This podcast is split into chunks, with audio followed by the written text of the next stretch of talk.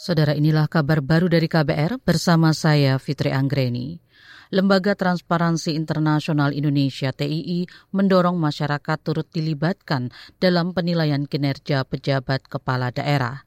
Menurut Deputi Sekjen TII Wawan Suyatmiko, penilaian terhadap kinerja penjabat kepala daerah selama ini dilakukan sepihak oleh Kementerian Dalam Negeri.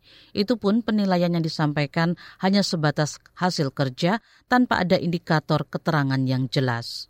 Uh, misalnya kami transparansi internasional melalui National Integrity System, kami uh, misalnya pernah melakukan sebuah penilaian terhadap sistem integritas lokal dan uh, scorecard gitu ya di daerah-daerah gitu ya. Dan itu memang uh, uh, hasilnya bisa jadi berbeda uh, 100% gitu ya, 180 derajat dari yang pemerintah bikin gitu ya. Nah sehingga mana nih yang lebih mencerminkan tadi heavy-nya di pelayanan publiknya atau heavy-nya adalah hanya untuk mengisi kekosongan jabatan.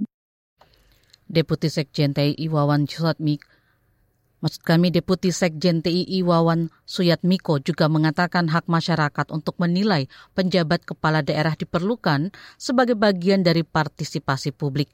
Wawan juga menyesalkan metode penilaian penjabat kepala daerah yang tidak pernah disampaikan secara transparan kepada publik. Kita beralih ke informasi lain, saudara. Bekas Menteri Perdagangan Muhammad Lutfi memenuhi panggilan Kejaksaan Agung hari ini. Lutfi diperiksa sebagai saksi dalam penyidikan dugaan korupsi persetujuan ekspor minyak sawit mentah dan produk turunannya. Ini merupakan kedua kalinya Lutfi diperiksa setelah terakhir pada Juni tahun lalu. Dikutip dari antara, Lutfi tiba di gedung bundar Kejaksaan Agung sekitar pukul 9 pagi. Ia tiba menggunakan mobil didampingi seorang rekan. Sebelum memasuki gedung bundar, Lutfi sempat melambaikan tangan ke arah awak media tanpa menyampaikan keterangan apa pun.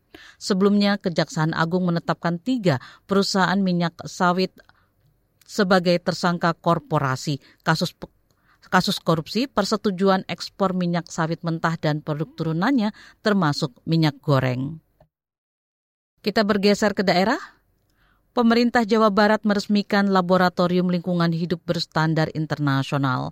Gubernur Jawa Barat Ridwan Kamil mengatakan laboratorium itu digunakan untuk pengujian kualitas air permukaan, air limbah, dan sanitasi. Gedung laboratorium itu terletak di Jalan Ahana Sution, Bandung. Jadi uh, dengan alat tercanggih, sertifikat bahwa ini memang standar internasional, memberi keyakinan seluruh pelaku ekonomi yang berinteraksi dengan lingkungan bisa taat, disiplin, mengetes uh, semua urusannya ke semua semuanya. Pokoknya siapa pun, baik inisiatif sendiri atau tugas dari negara, memanfaatkan gedung ini pengetesan kualitas lingkungan di wilayah. Gubernur Jawa Barat Ridwan Kamil menambahkan laboratorium lingkungan hidup ini memiliki fasilitas ruang pengujian logam, mikrobiologi, dioksin, organik, dan ruang instrumen. Laboratorium itu akan mendukung program Citarum Harum dan menjadi dasar dalam penegakan hukum lingkungan. Demikian saudara, kabar baru dari KBR, saya Fitri Anggreni. Salam.